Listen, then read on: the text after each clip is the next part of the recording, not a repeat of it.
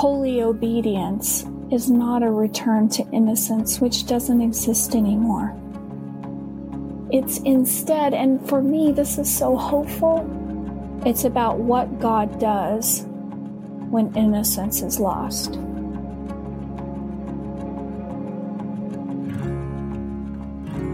Welcome to the Renovare Podcast, place for honest and unhurried conversations about interactive life with God. I'm Nathan Foster, and today, with the help of our friend Lacey Borgo, we get to explore a very special book. It's titled A Testament of Devotion by Thomas Kelly.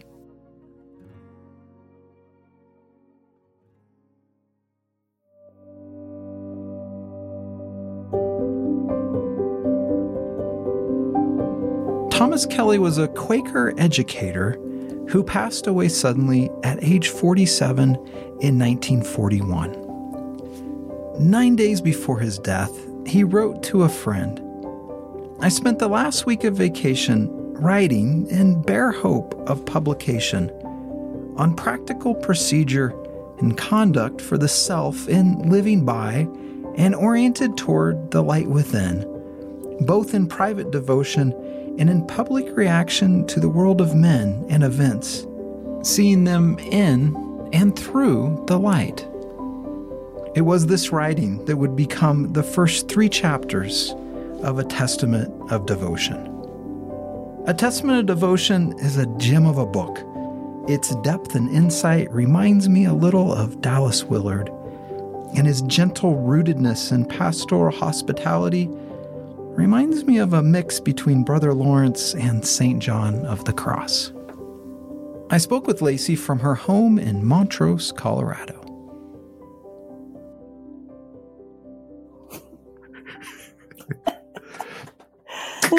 we can't start off laughing, Lacey. This is just trouble. I think we have to start off laughing if we're talking about the book A Testament of Devotion. it is a rough Seriously. title. It it's is. a rough title, and it's not even. I don't know. I was thinking about it this time through, and like, is this actually what this book is about? I need to help Mr. Kelly here with his titling. I think I've heard of it under a different title. Is that accurate? really? I don't know. Something divine? So- Either way, we have a title He needs of a a PR testament of devotion. Right. you Uh, mentioned to me some time ago that you read this book every year. What's that about? You, you kind of kind of slow, Lacey? Yeah, I know. yes, yes, that is true. That is true. Um, I read almost every year for 12 years. Um, there's some years that I was like, mm, nope, not this year. Um, but m- most, most every year for 12 years.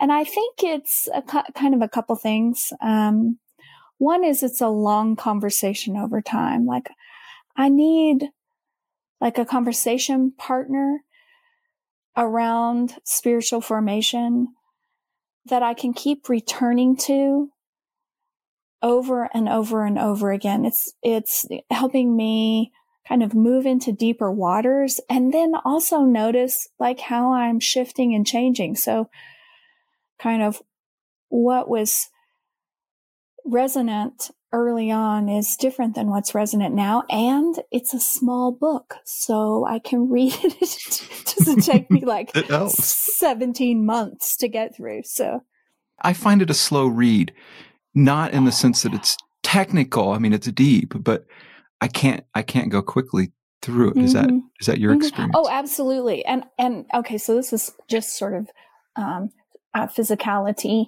Um, my obsession with all things kind of touchy is that it's the size that it fits in my pocket or in my whatever small bag I have with me. So, like, I, I went and got my COVID booster yesterday, and the line was so long, so I just whipped it out and you know reading little bits of it while I'm waiting. I hate to admit, Hmm. but I like I'm very partial to sizes of books. Like Oh, it it really matters to me. The Me too. size, the feel, like Me too. Oh. yeah, Me too. Richard's book, Sanctuary of the Soul, perfect size. it is good. hmm Perfect size. Mm-hmm. Yeah. Just saying. Yeah. Okay. So if how would you describe a testament devotion? It's a grand vision of what is most real in the world. a grand, yeah, yeah, it really casts a big vision for what is most real. And I think the piece about it that is also super helpful, it's not esoteric. So it's not like grand vision, which, which I love, transcendent, but it gets down into the particularities, especially the chapter like on holy obedience, which again, come on, Tom, we need a different title. But still. it's earthy. Was that? Oh yeah, yeah, totally. And it's like v- this beautiful vision, and right down to the particularities where where your foot hits the soil, mm-hmm. how you treat the people you live with, how you embody God's presence in the world. Yeah, that's right. Yeah, that's, that's right. what I like about it. Yeah and every year uh, it's different too. Mm, what are the pieces this year that are ringing for you? Well, I think the section on blessed community, the blessed community, um, are ringing true to me this year. Um, there's been a lot of grief around communities that I thought could hold and couldn't. And what what does it mean in 2022 to be a member of the blessed community. It can't mean tribalism.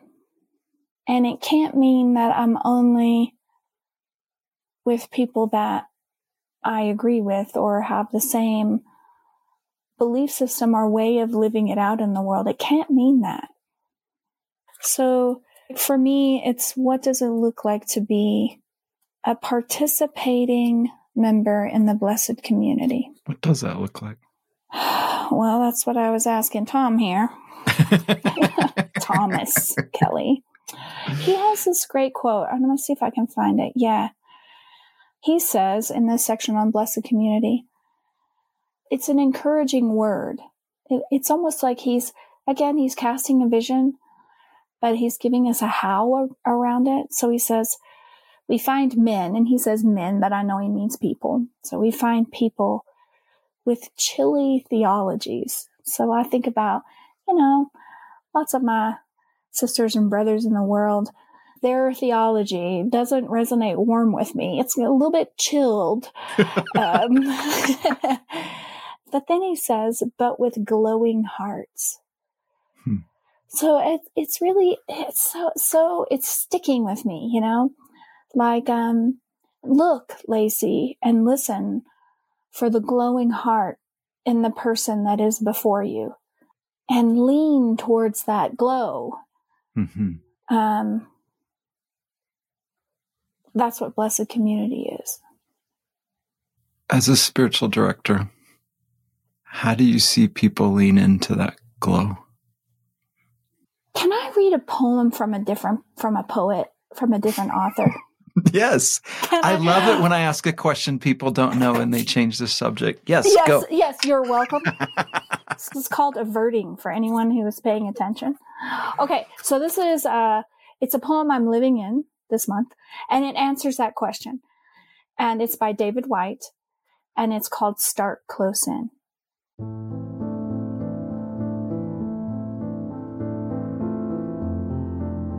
Start close in. Don't take the second step or the third.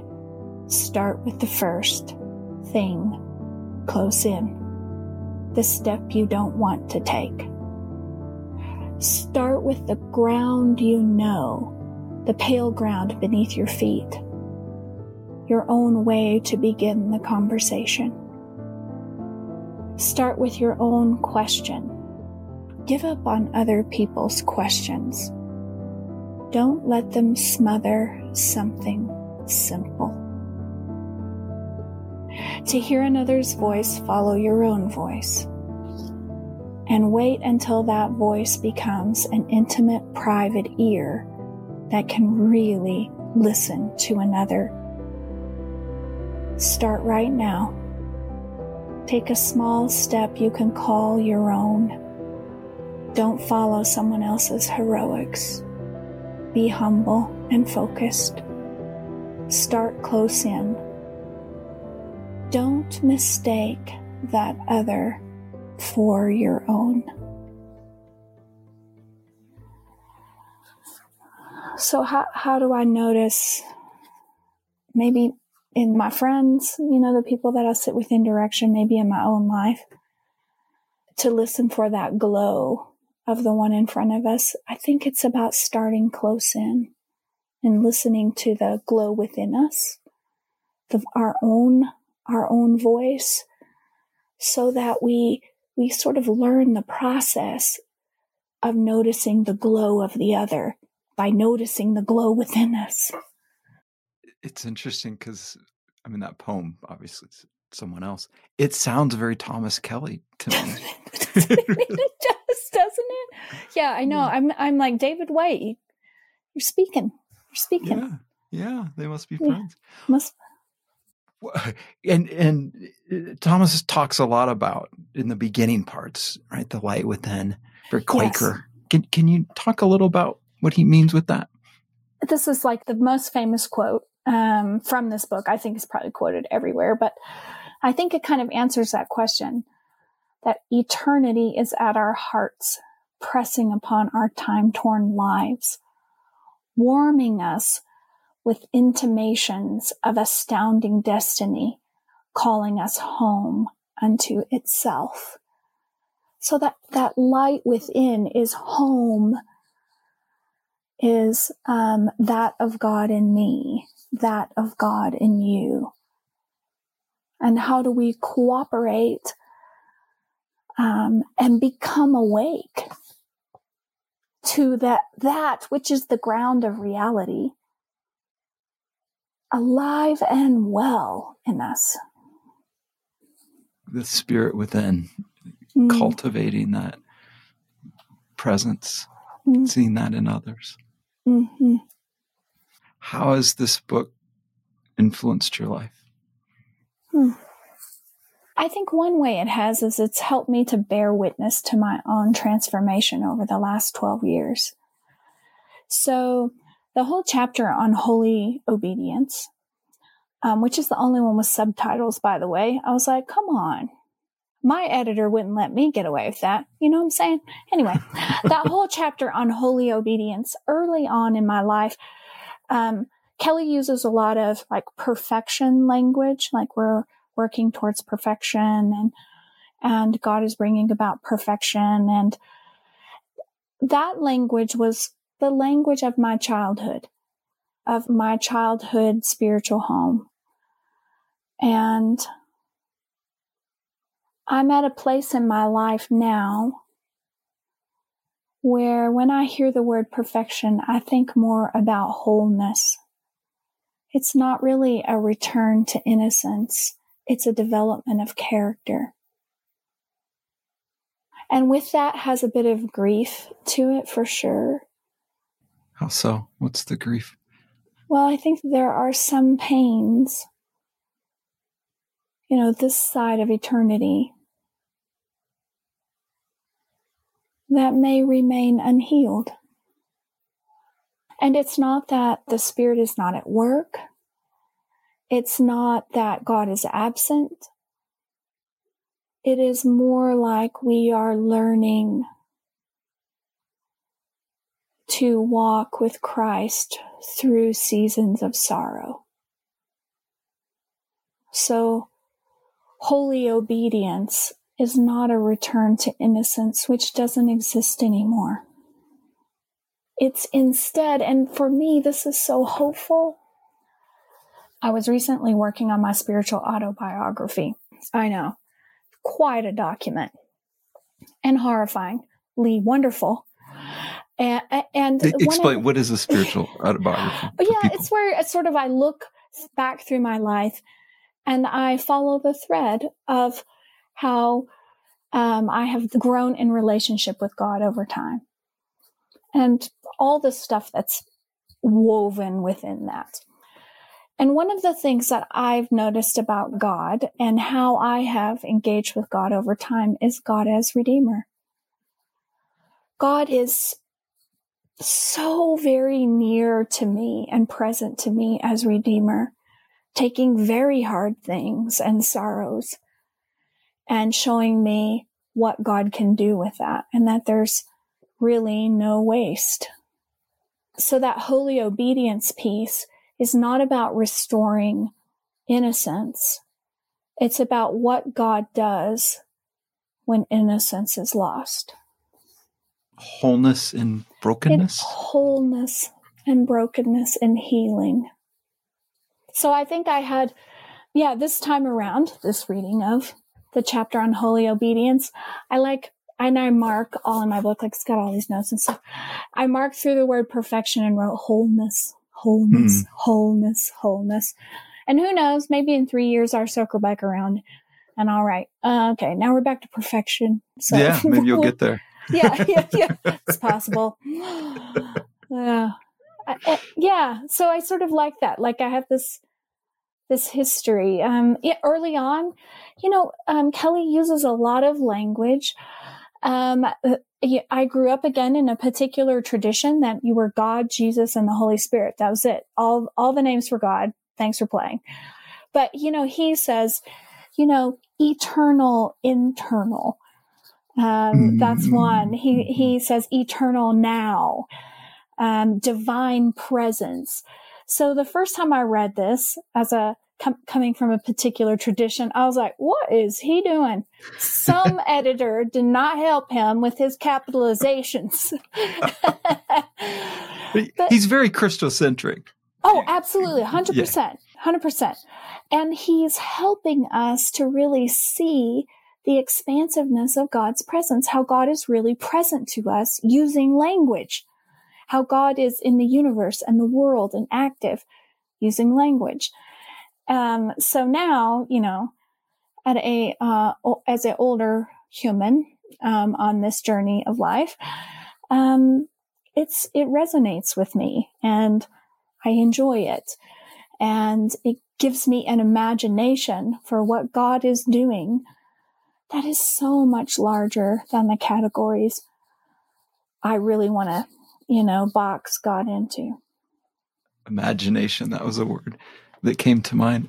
It reminds me a little of sometimes you read a book and it, it this expanse of, oh, right, we can become like that. Like, oh, yes. the well goes deeper. I'm, yes. I'm in. I, I want yes. that. Yeah. Yes. Yes. And like he, he gives us, and again, kind of that practical thing in the chapter on holy obedience was he gives us kind of some gateways, like steps. And they're like, you need a vision. So for ho- to follow Christ into holy obedience, you need a vision. And then you'll be invited to step. So it's that, that place of contemplation and action to step. And then he invites us to reflect and re-step and then to rest. I love that movement, division, step, re-step, rest. Yeah, I think I can hang a life on that. He reminds me a little that his insights that are just moving like Dallas. But there's this kind of tender, mystical side to him, poetic almost. Right? Is that what do you think? Does that fit? Oh yeah, yeah. I think he's definitely he's definitely um, got kind of even like a little uh, Julian Norwich sort of way of describing um, God and what God is up to in the world. Um, yeah, he, you know, again with language, particularly inner, inner life. And he, he, he does this kind of dance again, the con- contemplation, um, in action. He has a chapter called, um, Eternal Now and Social Concern. I mean, again, someone help this poor human. Um, not really. This it's a, that's a great title actually because it's the it eternal is. now. So we have this contemplative reality, the reality, capital R, and then social concern. Okay, what does it look like to live it out? And let's kind of go back to Dallas in renovation of the heart. What does it look to live it out in your social context? I think it's Trevor Hudson who often says that we have a personal spirituality, we have a personal relationship with God, but we do not have a private. Right, right. There is no private spirituality. And Kelly's, he's leaning hard in here and helping us to understand that an inner life and outward concern are one. Inner, inner life, life, and, and outward, outward concern. concern are one. Right. When we bifurcate the two, we're it's not wholeness, huh? right. No, right. Right. When we bifurcate the two, it's not wholeness. That's a good word. Your care and concern for little people. How has Thomas spoken into into that? Gosh, in so many ways. Um, I'd love to. Oh gosh, I'm just thumbing through the pages, and I this time around I also circled the stuff with green. There's one quote I'd love to read. Oh, you do different colors when you read it so that yeah. you can tell that. Yeah. yeah. Yeah. It looks like a box of crayons puked all over my book. But anyway. that, I mean, that's the practice of returning to book. And, and it's the same with scripture. And then you see, oh, I underline. This is my favorite. I see something I underlined and I'm like, oh, I've been saying that for years. I didn't know where I got it. Right. Those are my like I really learned it. It worked itself in there. And I'm a thief. I took it yeah, from Thomas Kelly. That's exactly right. That that is so true.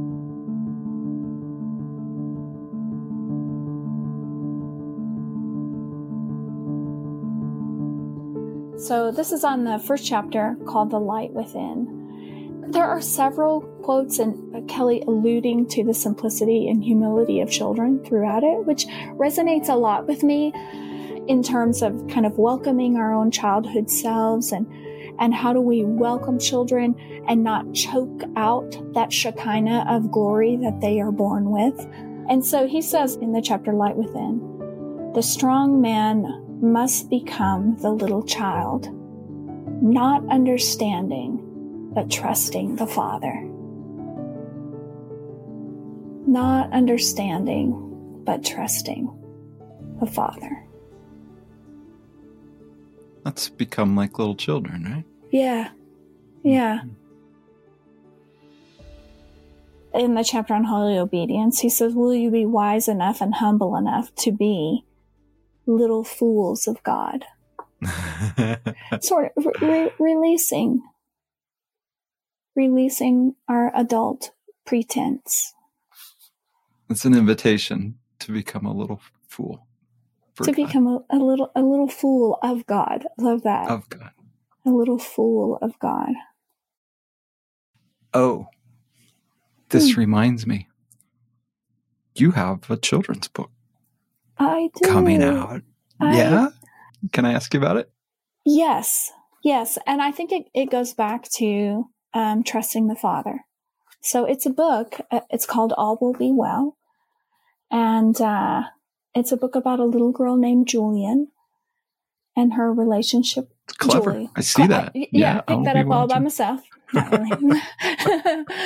um, and she's walking her grandmother through the valley of the shadow of death, and her grandmother dies. And it makes space, the, the book itself makes space for Julian to have those conversations with God that even children have around can I trust you with my big feelings, with my grief and my loss?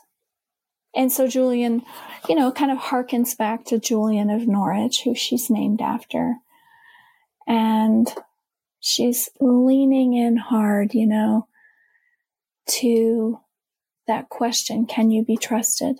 God, can you be trusted? And, and she finds that God can be trusted, that all will be well, that, um, one of the things that Mima, the grandmother, says to her, when you don't see me anymore, I will be where God is. And because God loves you and God loves me, all will be well. That, that that ground of, you know, we're not saying all will be well without any grounding. That grounding is love itself. And in this story, Julian is loved by God, loved by her mother, loved by nature. Nature plays a role in this in many ways. One, there's a tree that hurls hazelnuts at her as a reminder of love. Another is a dog that really is. Um, I asked the illustrator to put a dog in each picture to mirror how the spirit is with us in seasons of grief. And Rebecca Evans did a terrific job. You got to read this with the pictures to a group of us, and yeah. it was what was so fun because we all got on. A bunch of us got on the floor, right? Like, yeah. And there's a lot of tears in that room. I take issue with books being categorized as children's oh, books. Oh, totally. Do you do the same? Yes. Yeah. Yeah. Why? Well, because I think we all we can see pictures and use words. And we have so, so it's all it's really for all of us um, we all you know the great theologian karl rahner said you know this distinction between childhood and adolescence is really a false distinction because we're bringing with us into the life we're living now our childhood self, our sadly our middle school selves. Just kidding. But um, our adolescent selves, our young adult selves, and that's also present here. So children's books, the one thing I love about children's books, like if I could just write them all the time, I would, because they're that place. You never read a children's book next to someone that you didn't touch them. You know? Oh, interesting. So it's like very physical. You're looking, you're letting your gaze rest on something at the same time. Um, and you're reading words and having an emotional experience together. Together. It's very powerful. Um, I, I just read my children's book with a friend of mine, Regina Moon, and I, I just couldn't stop putting my arm around her while she was reading it. she was okay with that. But I, it, it just drew us both together. And uh, it, it's just a lovely i love children's books. In fact maybe what we need is for an illustrator to illustrate a testament of devotion. Maybe that's what we need. I think that'd be great yeah. yes tell us the name of your book all will be well learning to trust god's love yes i'm so eager to have it lacey Thank you. Just a joy as, as always. Uh, can we close with um, words from our friend Thomas Kelly? Absolutely. It's the very last paragraph, and it, from the fantastic chapter, which I, I still need to read it one more time this year. The simplification of life. The simplification of life. He ends it this way: Life from the center is a life of unhurried peace and power. It is simple. It is serene. It is amazing. It is triumphant. It is radiant. It takes no time, but occupies all our time. Isn't that a fabulous line? God, so good.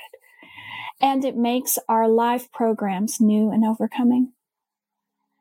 We need not get frantic God is at the helm. And when our little day is done, we lie down quietly in peace, for all is well. And that was Lacey Borgo talking about Thomas Kelly's A Testament of Devotion. Lacey referenced her new book. It's titled All Will Be Well Learning to Trust God's Love. She's also written a book titled Spiritual Conversations with Children Listening to God and Each Other. You can visit Lacey's website at gooddirtministries.org. That's gooddirtministries.org. We've had Lacey on the podcast a number of times. A couple of episodes of note would be 42, Helping Children Enter into Life with God, 89, Three Things Every Child Needs, episode 170, Meeting Jesus in the Marginalized, and episode 198, Holding Center. You can find a link to these episodes as well as others I've done with Lacey in the podcast show notes. I'm Nathan Foster, and you've been listening to the Renovare podcast. I'm grateful for all of you who help make this work possible. You can support Renovare and this podcast with a tax-deductible gift at renovare.org slash donate. Renovare is a Christian ecumenical renewal effort offering resources and experiences to help people become more like Jesus. You can find a collection of thoughtfully curated articles, podcasts, webinars, online classes, as well as information on events in our institute on our website at renovare.org. This podcast is produced by Brian Morykon, who also wrote the opening song titled Be Kind. And until next time, be well, friends. Be well.